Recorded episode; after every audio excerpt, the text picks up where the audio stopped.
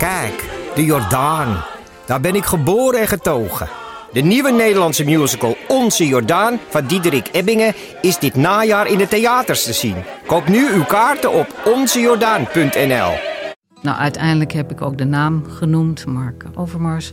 En toen hebben we lang over gesproken. En toen zei ik, heb je dat nou zelf ook wel eens meegemaakt? Ja, ja, ook zelf meegemaakt. Heb jij ook wel eens van die dickpics ontvangen? Ook. Ja, dat vond ik toch wel heel heftig. Ben je benieuwd naar deze verhalen en wil je niets missen? Via podimo.nl slash gonzo luister je 30 dagen gratis naar Gonzo op Podimo. podimo.nl slash gonzo Hallo, vanaf de redactie van de Groene Amsterdammer is dit uw wekelijkse podcast. Ik ben Kees van der Bos. C'est vraiment la définition même du fait de se faire avoir. On a l'impression qu'on s'est fait avoir de la façon la plus tragique.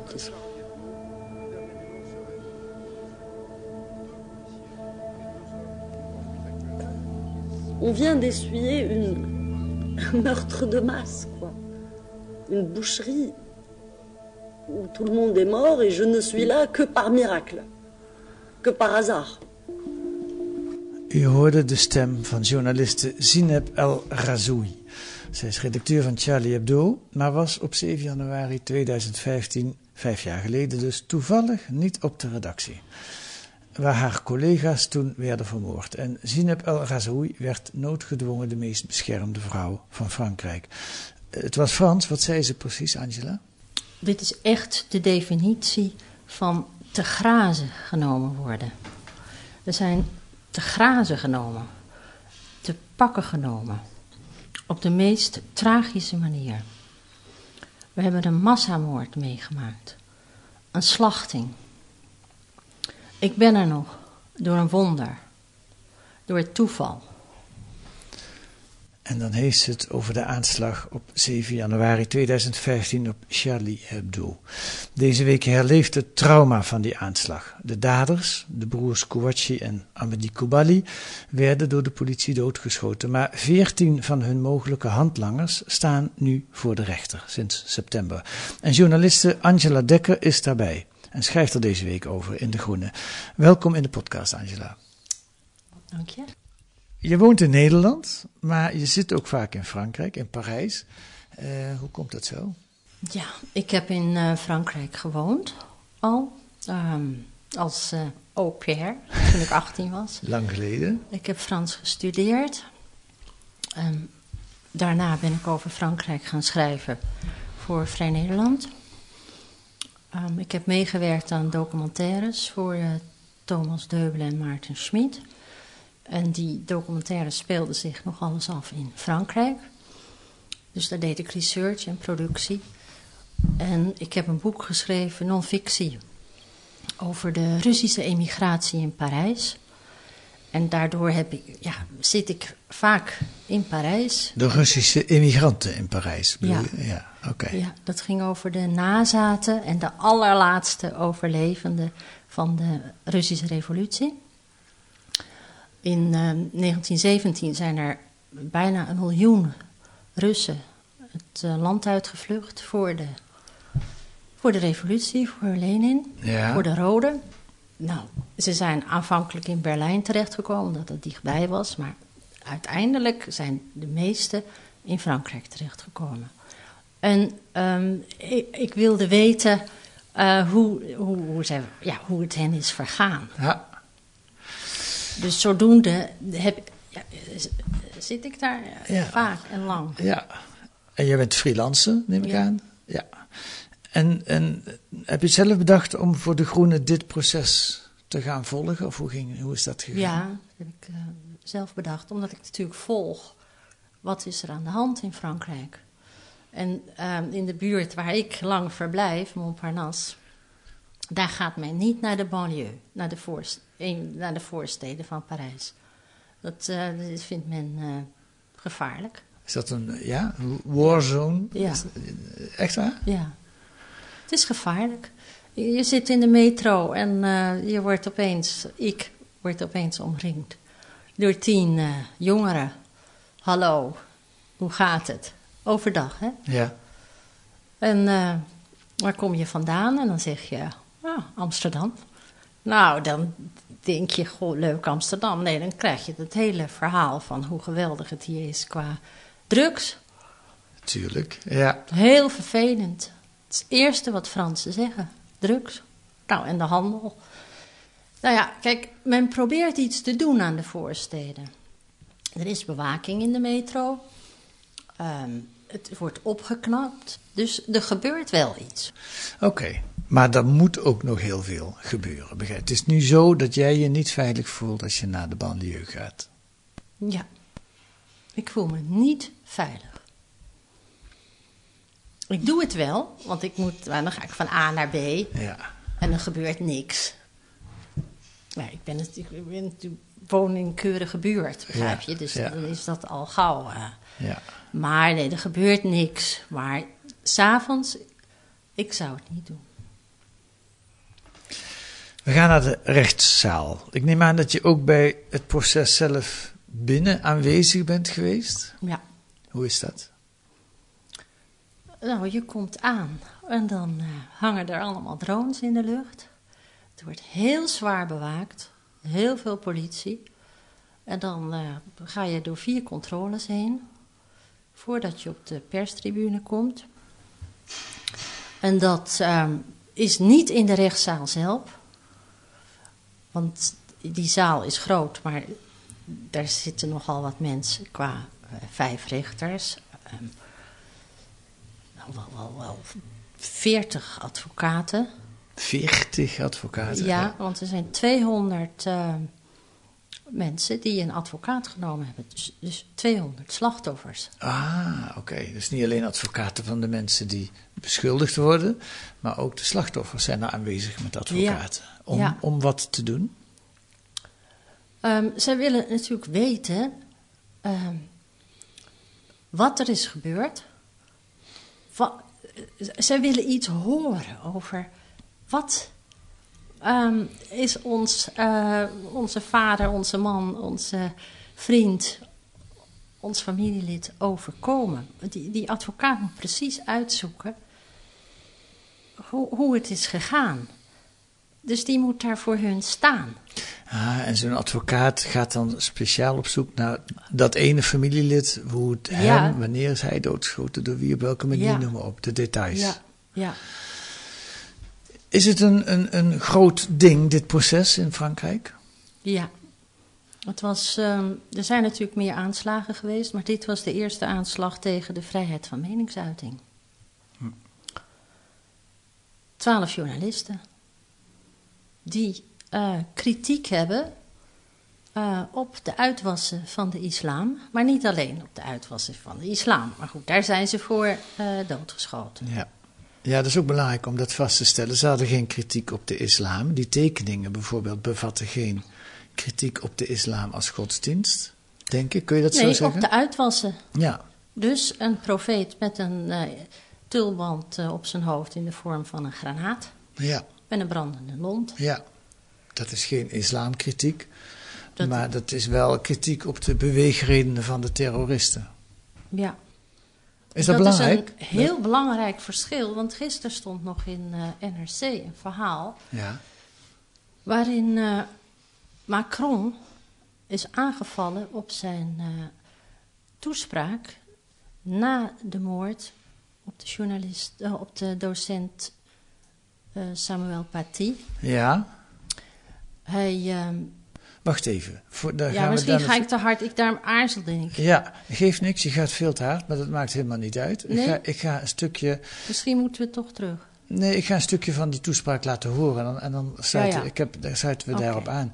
Eh, Macron heeft nogal een eh, ferme toespraak gehouden bij de, de, de herdenking. Het was volgens mij niet de begrafenis zelf, maar een, een plechtigheid die daaraan vooraf ging van Samuel eh Paty.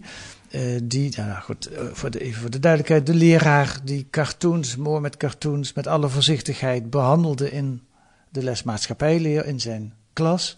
En die dat en, en de, met de dood heeft moeten bekopen. Een 18-jarige Rus van Tsjetsjeense afkomst sneed hem de hals door. En Macron zei onder andere het volgende.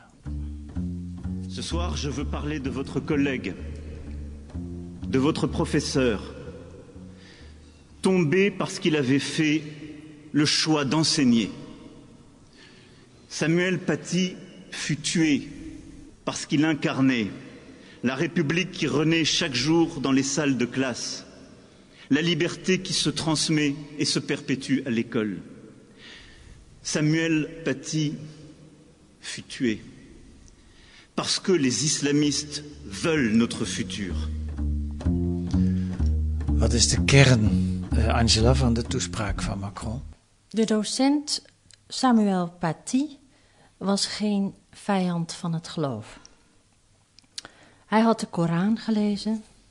Hij respecteerde zijn leerlingen, onafhankelijk van hun geloofsovertuiging. Hij had belangstelling voor de moslimbeschaving.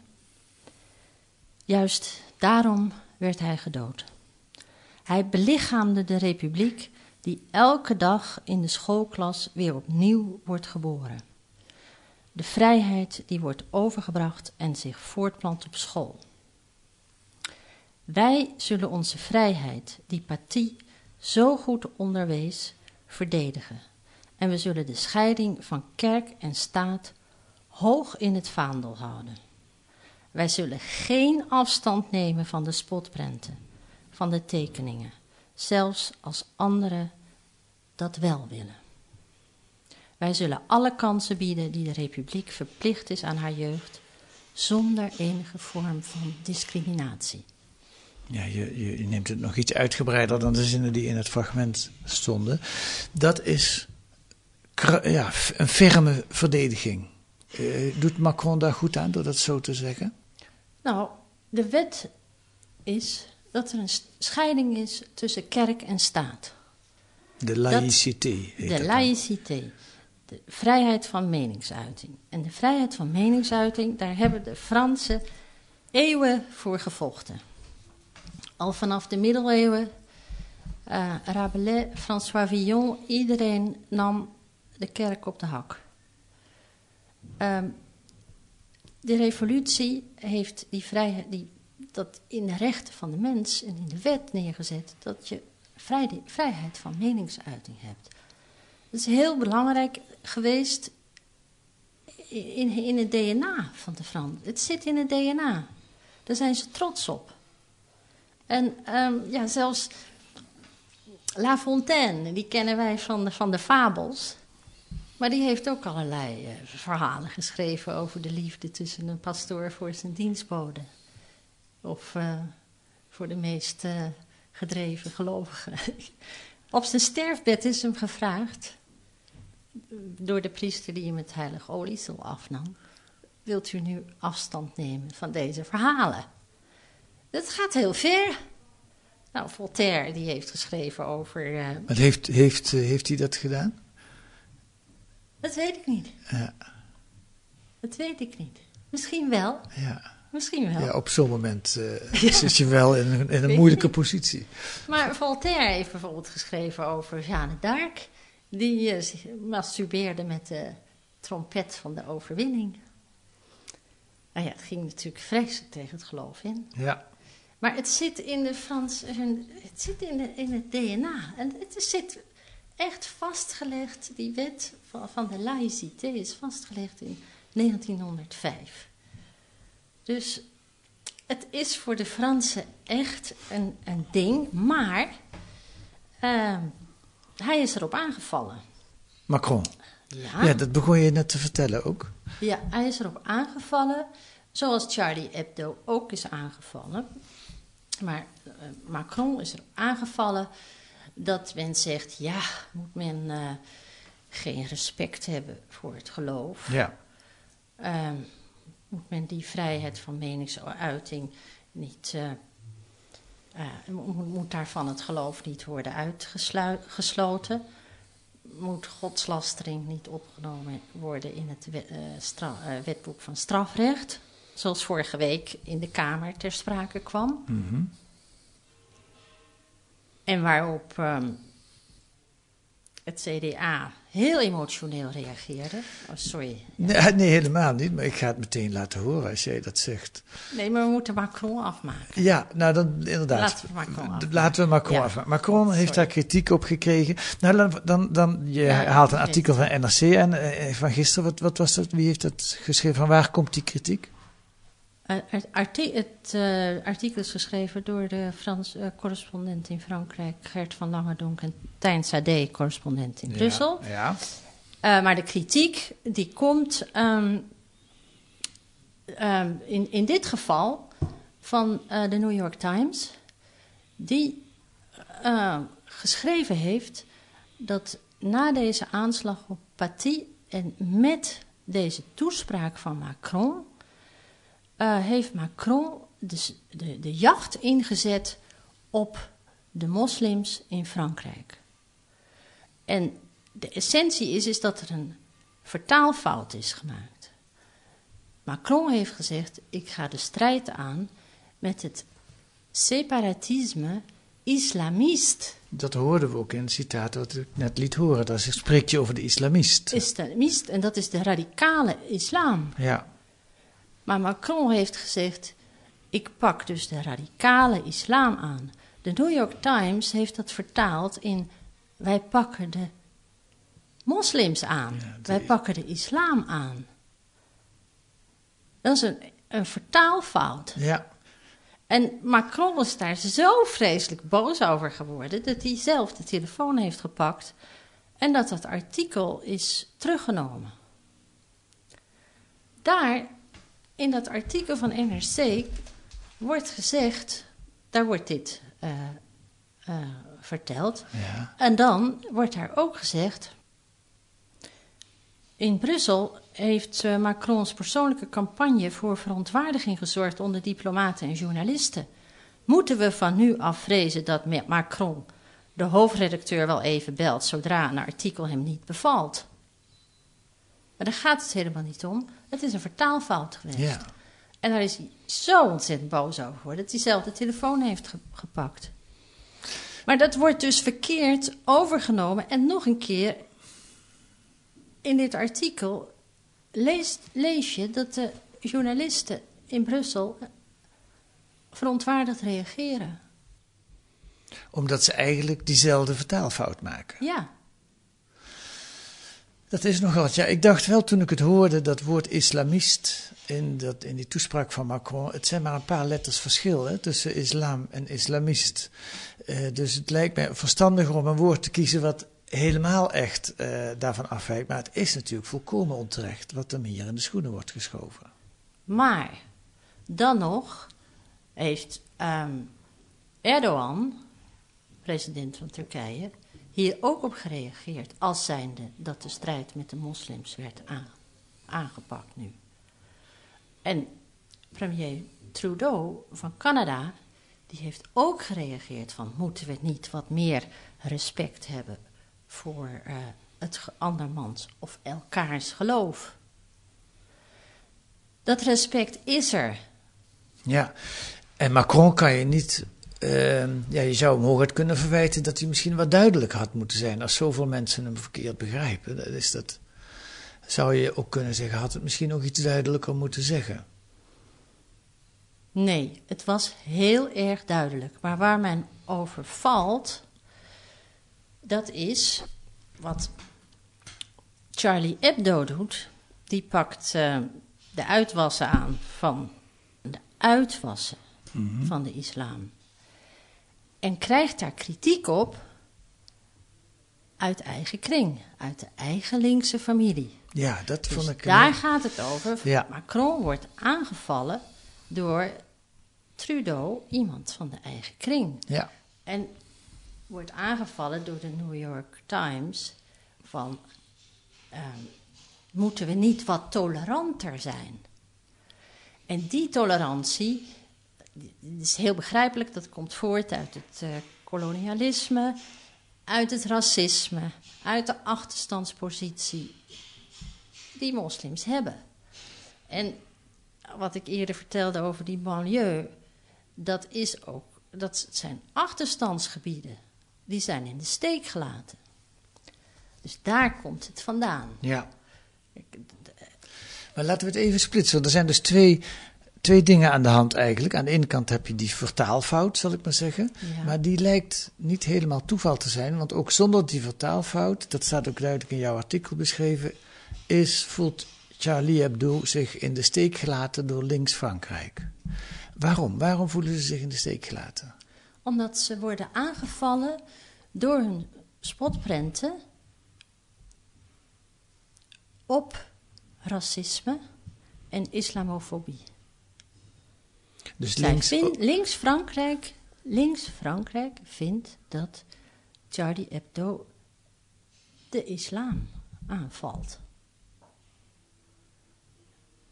Links Frankrijk vindt dat men tolerant moet zijn. Ja. Ehm, links ehm, Frankrijk vindt dat men niet racisme, racistisch mag zijn. Maar het is geen racisme. Het is eh, kritiek op de uitwassen van de, van de islam. En ehm, dat is het eigenlijk. Ja. Links Frankrijk vindt dat men wel wat meer tolerantie eh, mag hebben tegenover moslims in Frankrijk, omdat ze, het is waar, ze worden gediscrimineerd en ze hebben een achterstandspositie. Dat is waar. Ja. Maar ja, de ra- radicale islam, daar moet je iets mee doen. Dat kan je niet maar laten gaan, want we, de- de- de- het, ze hebben daar de ene aanslag naar de andere aanslag. Nou ja, net zoals Theo van Gogh hier eh, vermoord is eh, in 2004. Het werpt zijn schaduwen ook vooruit. Hè? Zeker. Alle journalisten en alle leraren die hiermee te maken hebben, kennen een zekere angst. Ja, dus die moet je steunen, die, die leraren. Ja. En dat kan je alleen doen door te zeggen: wij, res- wij respecteren de vrijheid van meningsuiting. Want anders is het einde zoek als je zegt: ja, maar ja, de- dan maar niet die spotprenten in de klas. Of, eh, nee, je moet die leraren steunen. Je moet dus, zoals vorige week die discussie was in de Kamer. Tussen eh, Arkan van Denk en eh die dame van de En nu ga, ik je, CDA. nu ga ik je wel onderbreken, want die heb Ja. ik eh, een fragment van, dus daar gaan we gewoon naar luisteren. Dat was een hele felle discussie in de Kamer. Je hoort de Kamerlid Azarkan, Tweede Kamerlid Azarkan van Denk, die verdedigt de petitie die pleit voor een Kamerdebat of voor een de strafbaarstelling van het beledigen van de profeet. Meer dan 120.000 Nederlandse moslims tekenden een petitie van een imam die oproept tot strafbaarstelling van het beledigen van de profeet Mohammed. Ik begrijp niet waarom daar zoveel kritiek op is. Hè, los van de timing. Deze mensen hebben gedaan wat wij hier in eeuwen hebben opgebouwd. Die hebben gebruik gemaakt van hun democratische grondrechten. Natuurlijk keurt u die moord niet, eh, niet goed. En dat, ik, ik, ik schuif dat niet in de schoenen. Maar wat u dan wel zegt, hij had een punt. Hey, vo- voorzitter, dat is rijste larikoek met je had een punt. zit me echt zo op te vreten. De heer Azarkan, die hier de vermoorde onschuld speelt. Waarom reageren we anders bij een petitie als het door moslims wordt aangeboden? Dan zeggen we eigenlijk, u bent gewoon af. Ja, ik begrijp dat gewoon niet. Toen er De een tijd- leraar was onthoofd. De tijd dat partijen Toen- hier ik ben aan bepalen het dat ik mijn mond hou. Ik was aan het woord. bepaalt niet wanneer ik mijn mond hou. Nee, meneer Azarkan. Maar dit ging erom dat er een leraar was onthoofd. En dan de discussie voeren over godslastering is ziek. En nu begrijp ik, eh, Angela, dat jij het helemaal met Madeleine van Toornenburg eens bent, die de- die laatste emotionele uitspraak doet. Helemaal niet dus. Oh, Die discussie, die, ja, die, die verzandt in een emotionele schreeuwpartij. Terwijl meneer Arkan die discussie Azarkan. op... Meneer Azarkan, ja. Die werpt een discussie op. En daar is de Tweede Kamer voor. Die moet je ook voeren. Ja. En waarom zou dat niet op dit moment kunnen? Het lijkt me een uitstekend moment. Ja, maar ik begrijp uit jouw artikel en ook uit hoe je dat tot nog toe over praat, dat dat bij Charlie Hebdo en de mensen die daar eh, mee begaan zijn, al gauw wordt opgevat als, ja maar verdorie, ze hebben een moord gepleegd. Die gaat dan toch niet over tolerantie tegenover moslims spreken, of wel? Je moet de discussie voeren. Als Azarkan zegt, uh, moet godslastering niet in het eh, wetboek van strafrecht opgenomen worden, dan denk ik, hoop ik, dat daar een grote kamermeerderheid tegen is. Maar dan voer je de discussie. Ja. En die is nu niet gevoerd. Ja. Hij is weggezet. Ja. Terwijl anders was hij met argumenten. Was hij natuurlijk uh, uitgerangeerd. Ja. ja, ja, dan heb je het over de kwaliteit van het debat eigenlijk. Het de wordt, inhoud van het debat. Ja, het wordt, het wordt op emotie gevoerd en Ja. niet op argumenten. Omdat het niet het moment zou zijn. Ja. Is het juist het moment? Dan heb ik ooit in die hele discussie één keer een argument voorbij horen komen. Ik weet niet of dat ook in Frankrijk een rol speelt. En die gaat, dat gaat ongeveer als volgt. Satire is bedoeld om de macht belachelijk te maken. Of tenminste een rol van satire. Dus er kunnen niet genoeg spotprenten over de koning en zijn familie verschijnen. Maar satirische prenten over de profeet, die treffen de gewone gelovige moslim. Die voelt zich daardoor aangevallen. Moet je dat ook doen? Is dat wel de rol van satire? En wat bereik je daarmee? De satire kan alles aanpakken. En Charlie Hebdo pakt niet alleen de, is- de uitwassen van de islam aan, want dat is het. Charlie pakt niet de islam aan, de uitwassen. Ja. En hij- Charlie pakt ook de uitwassen van eh, de katholieke kerk aan. Zoals eh, onlangs eh, had, heeft de paus een kardinaal of curie ontslagen die hele foute investeringen had gedaan in eh, vastgoed in Londen of Amerika. Dat wordt aangepakt. En dan staat er ook een tekening in Charlie Hebdo daarover. Ja, Ja. precies. ja. Dus ehm, dat moet kunnen, ja. Kortom, dat mensen van Charlie Hebdo zich in de steek laten voelen, dan hebben ze wel een punt. We hebben ze een heel groot punt, want ze prediken. Het is wel een grappig woord in dit eh, verband. Eh, zij prediken geen islamofobie. Dat doen ze niet. Ze prediken geen racisme. Ja. Nee, ze hanteren een genre wat even oud is in Frankrijk. En dan komt er het woord cancel cultuur of cancel culture. Ik weet niet of ik het op zijn Frans of op zijn eh, Engels moet uitspreken. Eh, wat, wat bedoel je daarmee? Nou, ehm, Charlie Hebdo heeft een artikel ehm, gepubliceerd in september over de cancel culture. En die, daarbij voelen zij zich eh, enorm aangesproken, want werden zij vroeger aangevallen door eh, eh, politici, rechts Frankrijk, de kerk. Nu is dat door een hele nieuwe groep alweer de eigen politieke familie. Dus bijvoorbeeld ehm, hebben zij voorbeelden genomen van mensen die gecanceld worden.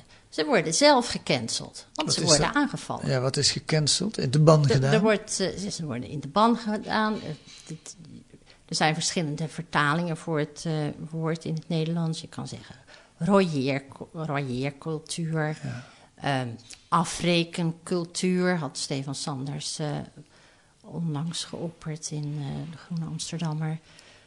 Je rekent af met iemand en dat gaat niet via juridische weg. Dat gaat via de massa. Geef eens een voorbeeld. Dat was Bijvoorbeeld een Frans voorbeeld is eh, dat er een eh, wethouder cultuur in Parijs, die had contact met een eh, auteur Matsnev en die staat onder verdenking van pedofilie. Heeft hij vroeger in zijn werk ook uitgebreid over geschreven. Dat was geen taboe. Nu is het wel zo. Dus hij, eh, hij wordt daarvan verdacht, hij is dus besmet. En deze wethouder cultuur, die had contact met hem. Was vroeger bevriend met hem. En er stond een, eh, een, een demonstratie voor het stadhuis in Parijs, die zijn eh, aftreden eiste. En ze gingen niet weg. En hij is afgetreden. Hij is afgetreden. En zijn er ook voorbeelden in deze van mensen die kritiek hadden op de islamisme? Hoe bedoel je? Nou, die weggezet zijn, die in de ban gedaan zijn. Nou ja, Charlie Hebdo voelt zich in de ban gedaan. Want uh, bijvoorbeeld, als zij spotprenten uh, publiceren van uh, of de kerk of de islam, dat maakt niet uit, dan krijgen ze me toch een, dagelijks nog doodsbedreigingen binnen. Ja, ja dus oké, maar zich dat is degelijk. En bovendien is er bijvoorbeeld een, een tekst van uh, Sharp, Stefan Charbonnier, de, een van de redacteuren, was de hoofdredacteur, die is die vermoord. vermoord. Is, ja. Die tekst is voor het theater aangepast en die kan niet gespeeld worden in Frankrijk. Want dan komen er, bijvoorbeeld op de Sorbonne zou het gespeeld worden. Nou, dat kan alleen onder zware politiebewaking of de voorstelling wordt afgelast omdat er uh, vanuit de islam, vanuit het islamisme mensen komen, of omdat er linkse mensen komen die zeggen het mag, het moet je in niet dit doen. Geval bij de, uh, in dit geval bij de Sorbonne waren het linkse studenten. Ja, die vinden dat kun je niet maken. Dat kun je niet maken, je moet tolerant zijn. Dit gaat te ver. Wat een spannend debat. Uh, en wat, wat, hoe anders wordt dat in Frankrijk gevoerd dan in Nederland? Het is enorm gepolariseerd ja. in Frankrijk. Um, überhaupt, de hele politiek en de, het engagement van mensen is um, enorm fel. Nou, dat is hier ongekend. Ja, heel andere cultuur. Maar ook op dit gebied, op het gebied van het islamisme en de strijd daartegen en de cartoons. Um, lees dat allemaal in uh, jouw artikel. Uh, dankjewel, Angela Dekker, voor dit gesprek. Graag gedaan.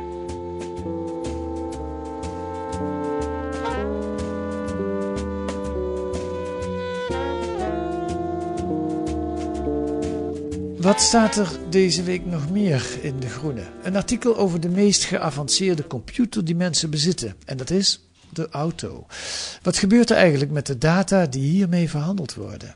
En waarom zit er eigenlijk geen delete-knop op? En een onderzoek naar Europese Emissions Trading Systems, European Emissions Trading System, ETS. Dat is uitgelopen op miljardensteun aan de vervuilende Europese industrie, terwijl het bedacht was om de CO2-uitstoot te verminderen. Maar wie krijgen onder andere die subsidie? Bijvoorbeeld Tata Steel, dat 646 miljoen euro verdiende aan de CO2-rechten, die het gratis kreeg vanuit Europa. Lees dat en het artikel van Angela Dekker in De Groene van deze week. Dat kunt u doen met een abonnement of een proefabonnement. Ga dan naar groene.nl. Daar leest u hoe u 10 weken de groene kunt krijgen voor 15 euro. Groene.nl. U kunt ook reageren op deze podcast. Dat kan via de e-mail podcast.groene.nl. Podcast.groene.nl. En vergeet niet om ons sterren te geven in uw podcast-app. Volgende week zijn we er weer met analyses en achtergronden bij het nieuws in deze podcast van de Groene Amsterdammer. Deze week werd die gemaakt door Ilja Schijvers en Kees van der Bos en de muziek is A Tune for N van Paul van Kemenaar.